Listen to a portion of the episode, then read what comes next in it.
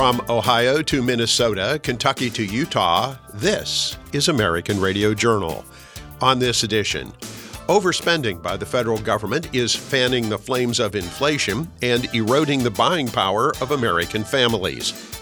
We get analysis from David Ditch of the Heritage Foundation. The federal budget deadline was last October, but Congress is still working to enact a spending plan. Scott Parkinson from the Club for Growth is here with the real story. U.S. Senators Lindsey Graham and Elizabeth Warren are proposing the creation of a new federal bureaucracy to regulate digital media. Eric Boehm of Reason Magazine is here to explain why that is a bad idea. And Russian President Vladimir Putin recently gave a speech that doubled down on his determination to continue the invasion of Ukraine. Dr. Paul Kengor from the Institute for Faith and Freedom at Grove City College has this week's American Radio Journal commentary.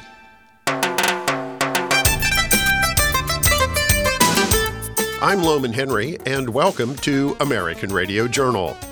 The national debt has reached an historic high of over $34 trillion, and the deficit spending shows no signs of slowing down.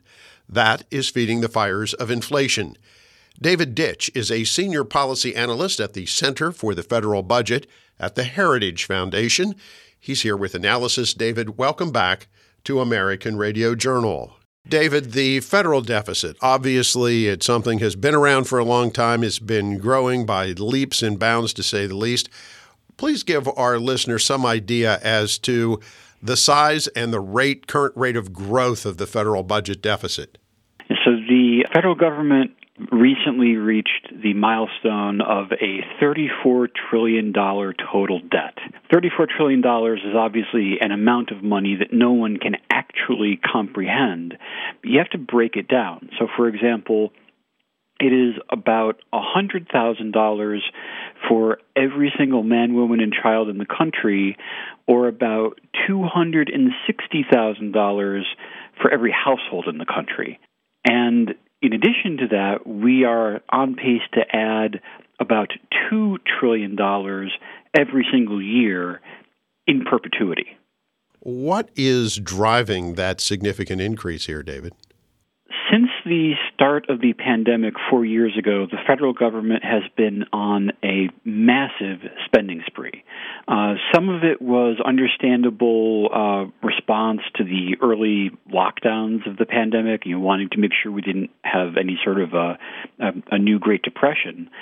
But even once things had stabilized in the summer of 2020, Washington kept throwing money out the door as quickly as possible and unfortunately, this had twofold effect.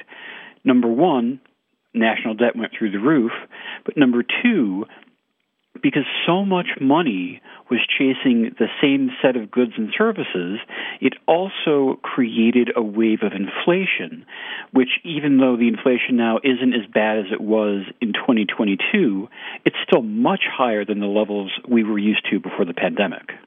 And as a result of all this inflation, uh, as you pointed out, largely caused by all the money that the federal government injected, sort of created. We used to use the term printed, but I guess everything gets done electronically now. Injected into the system, we have inflation. That in turn has also had an impact on interest rates and home mortgages and all those sorts of things, correct? Yes. The Federal Reserve, which has huge amount of influence on the economy, on the banking sector, and on federal finances. One of its key jobs is to try to control inflation. And the way one of the main ways it does that is by increasing interest rates. Because inflation got so bad, they had to dramatically increase interest rates. And that has two big effects.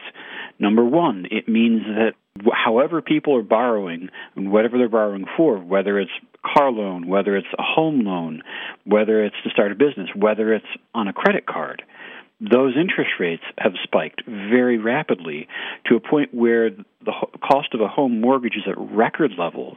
The cost of buying a home for a, a young family, which was already out of reach for so many people a few years ago, is now out of reach for most people. And then on the other side, because we have that huge national debt, when you're increasing inflation and you're increasing interest rates, the cost of federal borrowing has also skyrocketed. So that now we're going to be spending about $1 trillion every single year just to pay for the interest on the debt. That's around seven, eight thousand dollars in interest payments for every household certainly a vicious cycle. Now, as the old saying goes here, David, if you're digging a hole, the first step to getting out of it is to stop digging it. So, Congress is currently still considering the current year's uh, current fiscal year's budget due actually back last October and here we are headed into February. What is Congress doing here? You have Republicans somewhat in control of the House of Representatives. Are there any serious efforts at cutting back on this rate of spending? Unfortunately, when we have a far left senator like Chuck Schumer at the head of the Senate, President Biden, who many people used to consider a moderate, but whose budget plans are to keep spending more money and raising taxes, when those are sort of two thirds of the equation, and when the Republicans in the House have such a narrow majority, unfortunately, it's very hard for the small number of fiscal conservatives to get many wins right now in addition to all the uh, so called entitlement programs and all the so called stimulus spending, there's also this little practice that occurs here in Congress, David, called uh, earmarking, where special projects are set aside. Want to tell us what the impact of all that earmarking is? I view earmarks as sort of the canary in the coal mine. Is Congress going to take his job seriously at all? Because if we are going to dig our way out of this enormous hole, we need to make some tough decisions. It's one thing to try to dig your way up and out. The last thing you want to do is dig the hole deeper. And unfortunately, it's clear that far too many members of the House and Senate view the American taxpayer as a endless piggy bank. They have no concern for the future of the country, and that's why we end up with this uh, pork barrel spending we have all this going on. And of course, as you pointed out, we've had skyrocketing inflation, we have interest rates that have soared. But you're concerned that the worst may still be yet to come? Unfortunately, while things are very concerning right now, moving forward, looking not into future generations, but looking into the next 10 years, both Social Security and Medicare trust funds are on pace to go bankrupt, which means that again, it's not just that future generations, you know, these programs might not be around for, but even most of the people currently receiving Social Security and Medicare are in jeopardy of having their you know having the rug pulled out from under them unless Congress takes real steps to shore up the programs. David Ditch is a senior policy analyst in the Center for the Federal Budget at the Heritage Foundation. David, tell us a bit about Heritage and also give us a website. I know you've written extensively on this topic, and where can folks go to read those writings? So, the Heritage Foundation is a think tank that's promoting traditional American values and has been for the last 50 years. Our website is heritage.org. We have experts writing about topics of concern to America and the world across the gamut. David Ditch of the Heritage Foundation. David, thank you for being back with us. Appreciate it. Thanks for having me. Scott Parkinson at the Club for Growth. He does keep an eye on what's happening on Capitol Hill for us. And we have a lot of tax, budget, spending issues perking along, and we're going to delve into that today. Scott, good to have you here. Great to be back, Lowman. It appears that a deal has been reached and is likely to, to pass that would expand some child tax credits, also expand some continuing tax relief for businesses. Scott, tell us a bit about the deal that's shaping up on Capitol Hill. Chairman Smith runs the Ways and Means Committee for the House Republicans, and he's been negotiating with the Democrat on the Senate Finance Committee, Ron Wyden, for many, many months. The Democrats' big priority has always been to extend and expand the child tax credit as it pertains to the Biden stimulus, which was passed into law in 2021. And the Biden administration has been very, very clear winning issue for them politically. Well, what do Republicans typically care about? We care about big pro growth ideas that ultimately are going to help the economy and help the American family and those that are working and you know those that are investing and expanding the business. And so you've got an agreement here, I think, through Chairman Smith and Chairman Wyden. A bipartisan agreement. I think there's some good things in there, but obviously the things that the Democrats got are the polar opposite in terms of fairness in the tax code and pro growth ideas. The big thing that they've got here is, like I said, a three year extension of the child credit provisions. Republicans have fought to enact work requirements, meaning you have to at least work a little bit to get the child credit, and it's not just a fully refundable credit against your federal income taxes. And the Democrats, in exchange, have given more on the side of depreciation schedules and the ability for businesses to uh, write off expenses on capital expenditures to result in more investment and more growth in their businesses. Whether or not this is a trade off that is worth signing into law, I think we'll have to go through the legislative process. And bipartisan deals are really, really few and far between in Washington right now. And my concern would be that Democrats get a big political win in their view and do a better job in using the media, which is always on their side, to message to the American people that they are doing more for families with kids than Republicans. But we know that families are actually being crushed.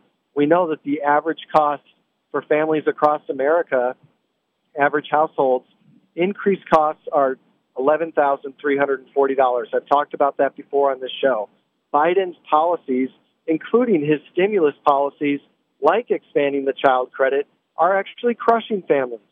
We need to have pro growth ideas that increase productivity, that increase wages, that increase the number of jobs. I think there's a lot of people out there that have completely fallen out of the labor force and are or are working multiple jobs to make ends meet because these additional costs on American families.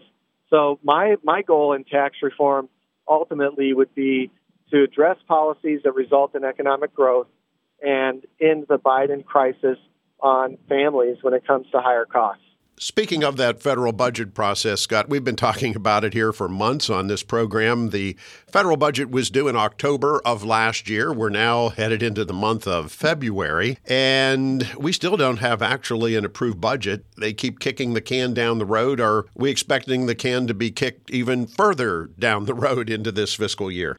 Yeah, the big thing is from the Fiscal Responsibility Act, if Congress doesn't have their stuff together and have a bill signed into law that goes through September, there's an automatic 1% cut. And, you know, I think there's a lot of folks on both sides of the aisle that don't like to cut spending, so they want to get a big budget deal in place, but that would re- require another bipartisan agreement. Now, they could always just do a bipartisan agreement to waive the 1% cut, but they're running into these, these vote counting problems in the House of Representatives. Uh, we know that recently Hal Rogers from Kentucky was in a car accident.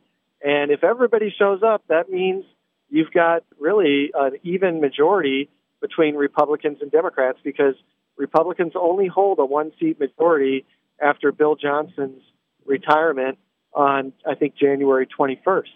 And what does that mean for the future of these big negotiations? I think that most of the bipartisan deals that get cut between the uniparty, which includes the establishment Republicans and those Democrats that want to bankrupt America, those deals ultimately get about 300 votes. So what I would expect to see is that your frontline warriors, your House Freedom Caucus conservatives, your uh, Senate Steering Committee senators from Mike Lee and Ted Cruz, Rand Paul, those people are going to be working hard to get the best agreement possible for conservatives and if they need to oppose it, if they need to slow down the consent agreements in the Senate, or if they need to gum up the works at the Rules Committee in the House of Representatives, I think you'll see everybody take the procedural tools necessary to try to do what's best for the American people and avoid another fiscal crisis. Government shutdowns, love them or hate them, they do create a pain point for negotiation. And I think that people do want to see a negotiation when it comes to trillion dollar deficits and when it comes to higher costs on American families. You've referenced the fact that we're almost down to a, a, dead even tie in the U.S. House of Representatives here because of resignations and other issues. We have open seats in Ohio, New York, California. Are we looking to see those seats filled by special elections at some point over the next couple of months, or are we going to have to wait until January of next year to get the House back up to its full power?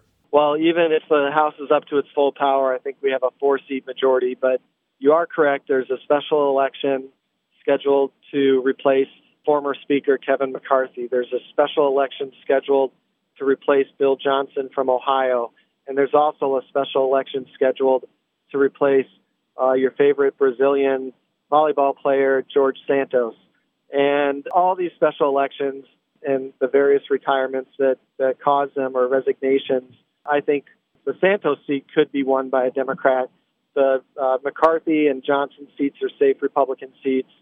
But even when you have a three, four seat majority, we saw how hard that was for Kevin McCarthy uh, throughout the summer and, and, and really into the fall before he was vacated as Speaker.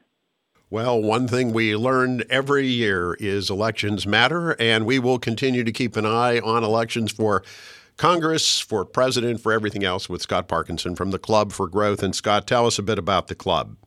Club for Growth is based out of Washington, D.C., and is united in the idea of economic freedom and liberty and opportunity if your listeners want to learn more, check out clubforgrowth.org where you can actually sign up and become a member for free. Scott Parkinson at the Club for Growth. Scott, thank you for being here.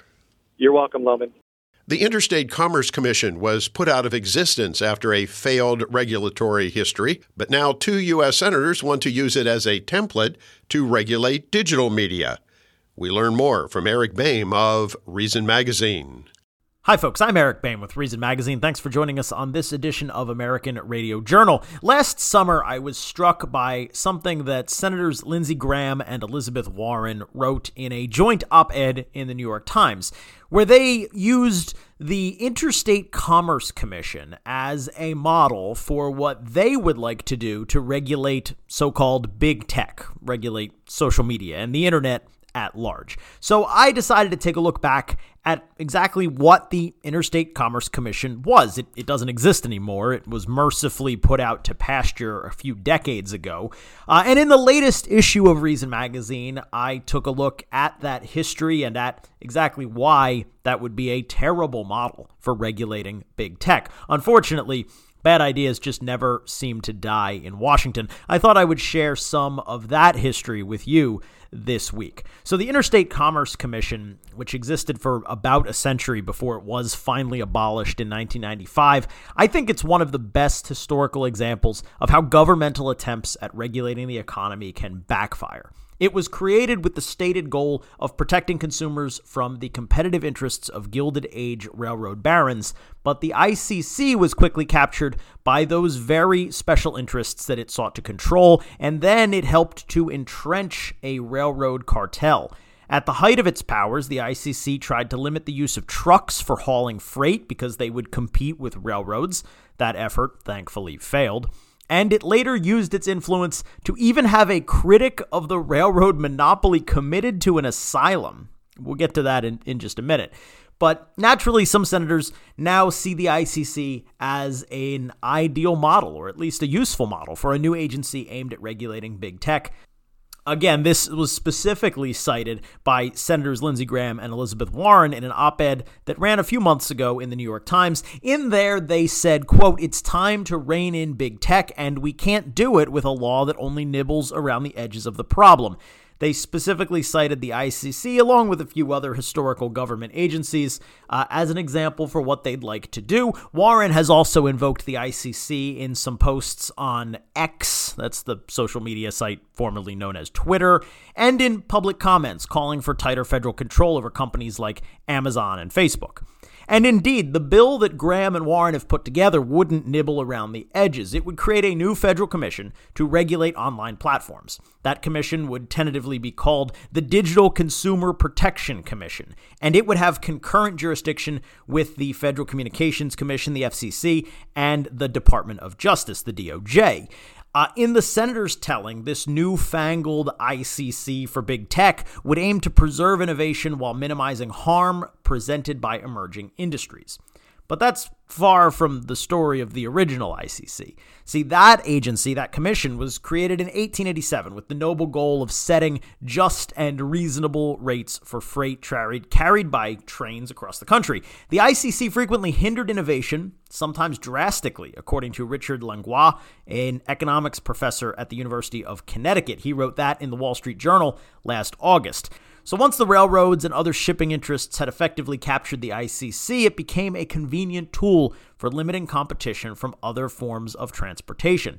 Thomas Gale Moore, an economic historian and one time member of President Ronald Reagan's Council of Economic Advisors, has written that persistent lobbying from the railroads helped to bring the relatively new trucking industry under control of the ICC starting in 1935. After that, the trucking companies had to get something called a Certificate of Public Convenience and Necessity from the ICC before they could operate across state lines. Existing companies easily got those permission slips, but new companies found it very difficult to get one for obvious protectionist reasons. That was a policy that did little to protect the public, but obviously benefited the railroads by slowing the growth of trucking as an alternative for freight. One of the more bizarre anecdotes in ICC's history involves the inventor Eben Moody Boynton, who in 1920 claimed to have invented a new type of railroad that required only a single track to operate. The ICC ultimately played a role in institutionalizing Boynton, and it took two months and the intervention of a Massachusetts congressman before he was freed. Now, the so called bicycle railroad never really caught on, but that hardly seems to justify the ICC's heavy handed efforts to silence him and to prevent his invention from ever getting a fair shake. By 1980, the railroad industry was nearing the end of a long decline that was due in no small part to the ICC's cartelization of the industry. That same year, Milton Friedman singled out the commission in his book Free to Choose as the paramount illustration of what he called the natural history of government intervention. What he wrote about the history of the ICC is particularly prescient, I think, for anyone who's encouraging federal regulation of technology and social media. Friedman wrote, A real or fancied evil leads to demands to do something about it. A political coalition forms consisting of sincere, high minded reformers and equally sincere, interested parties. The reformers create a new agency to do the work they believe is in the best interest of consumers, but the interested parties go to work to make sure that the power is used for their benefit, and they generally succeed. That same year, Congress effectively sidelined the ICC with the passage of a new law that deregulated trucking and rail. In the absence of the anti competitive bottleneck created by the ICC, freight railroads actually reversed that decades long decline, and they're now thriving. Consumers are reaping the benefits. Average rail shipping rates have declined by 40% when you adjust for inflation over the past 40 years, according to the Association of American Railroads. So the idea that a, a new federal regulatory agency is in the best interest of consumers. That was outdated 40 years ago. The ICC originated because the Elizabeth Warrens and the Lindsey Grahams of the late 1800s sought to use federal power to take on the big tech billionaires of their time. The ICC's myriad failures, meanwhile, should be a warning for policymakers today. This is not a model to be duplicated. For Reason Magazine, I'm Eric Boehm. You can check out more of our coverage of uh, big tech regulation, everything else going on in Washington and around the country this week at Reason.com. And catch me right back here next week on another edition of American Radio Journal. Vladimir Putin's power grab in Ukraine shows no sign of ending as the Russian dictator doubles down on the invasion. The future looks ominous. So says Dr. Paul Kengor from the Institute for Faith and Freedom at Grove City College on this American Radio Journal commentary. Vladimir Putin recently gave his customary end of the year speech, and frankly, I'm surprised at the lack of attention it received. What he said should give us pause, and it's especially of high interest as the second anniversary of Putin's invasion of Ukraine comes up this February 2024. Interestingly, the speech was considerably shorter than usual. In fact, it was quite brief, running just under four minutes. Also, quite curious, some media sources, those that did cover it, noted that Putin had, quote, made little mention, unquote, of Ukraine, at least by name. But he didn't need to. It was clear what he was talking about, very clear. Putin vowed that Russia would, quote, never back down, quote unquote. He said, We have repeatedly proven that we can solve the most difficult problems and will never back down because there is no force to us. Unquote. In some translations of his speech, including the one reported by Reuters, Putin stated not that his country will, quote, never bow, but, quote, will never retreat, unquote. And that latter translation seems even more pointed. I've been saying for over a year that Vladimir Putin is not going to retreat from Ukraine, no matter how badly he's losing on the ground. And Putin pledged that Russians, quote, are united in toil and in battle, unquote. He further continued, saying, What united us and unites us still is the fate of the fatherland, a deep understanding of the highest significance of the historical stage through which Russia is passing, unquote. Now think about those words. What does that mean? What is that historical stage that Vladimir Putin is referring to? Well, make no bones about it. Putin sees himself as a grandiose figure in Russian history, like one of the czars. He has long wanted to unite the fatherland, as he calls it. Taking Ukraine is critical to that. In Vladimir Putin's eyes, this historical stage in that glorious mission cannot fail. And for that, Putin praises his troops. He paused in his speech to commend them, saying of his frontline soldiers, quote, to everyone who is at a combat post, at the forefront of the fight for truth and justice, you are our heroes. Our hearts are with you. We are proud of you. We admire your courage. Putin has put those boys through hell since his invasion of Ukraine in February 2022. It's telling that when Putin gave this annual speech the year before, he was actually flanked by soldiers. This year, the only visual accompanying him was a backdrop of the Kremlin. And that's no surprise. Those soldiers' absence behind Putin this time is appropriate given how many have died. The Wall Street Journal, citing a U.S. intelligence estimate shared with Congress, recently reported that the Ukraine war has, quote, devastated Russia's pre invasion military machine, unquote, with, get this, nearly 90%, 90% of Russia's pre war army lost to death or injury, and thousands of battle tanks, nearly two thirds, destroyed. The figures are actually shocking. The report claims that 315,000 Russian personnel have been killed or injured since the February 2022 invasion. Now, stunning as those numbers are, I'm not surprised. I've given commentaries here previously noting that from the start of Russia's Ukraine invasion, Russians always get clobbered in battle, and especially this time when they're facing a committed foe backed by massive supplies of Western U.S. military aid. And so, how can Vladimir Putin remain so defiant, so dedicated to a 2024 goal of never backing down, of never retreating? Well, Frankly, that's a thought that should frighten us all. I've said repeatedly that the one option in Ukraine that Vladimir Putin has yet to try is a nuclear option. I feared all along that when this man's back is against the wall, with a decimated military no longer at his disposal, he could very well push that button. Yes, seriously. And here's hoping and praying that we don't see that from Vladimir Putin in the year 2024. For American Radio Journal, I'm Paul Kengor. Thanks for listening. American Radio Journal is heard on public affairs minded radio stations all across the country, including WKTZ FM in Lochlin Heights, Maryland, WSOO AM in Sioux Falls, South Dakota, along with WBFD AM in Bedford, Pennsylvania. American Radio Journal is produced weekly by the Lincoln Institute of Public Opinion Research Incorporated. The Lincoln Institute is completely funded through the generosity of individuals, corporations, and philanthropic foundations, which underwrite the costs of this program. Comments and opinions expressed on this program are those of the guests and do not necessarily reflect the views of the Lincoln Institute or of this radio station. Learn more about American Radio Journal and hear expanded versions of some interviews aired on this program. Please visit our website, AmericanRadioJournal.com. I'm Lowman Henry. Thank you for listening to American Radio Journal. American Radio Journal lighting the brush fires of freedom.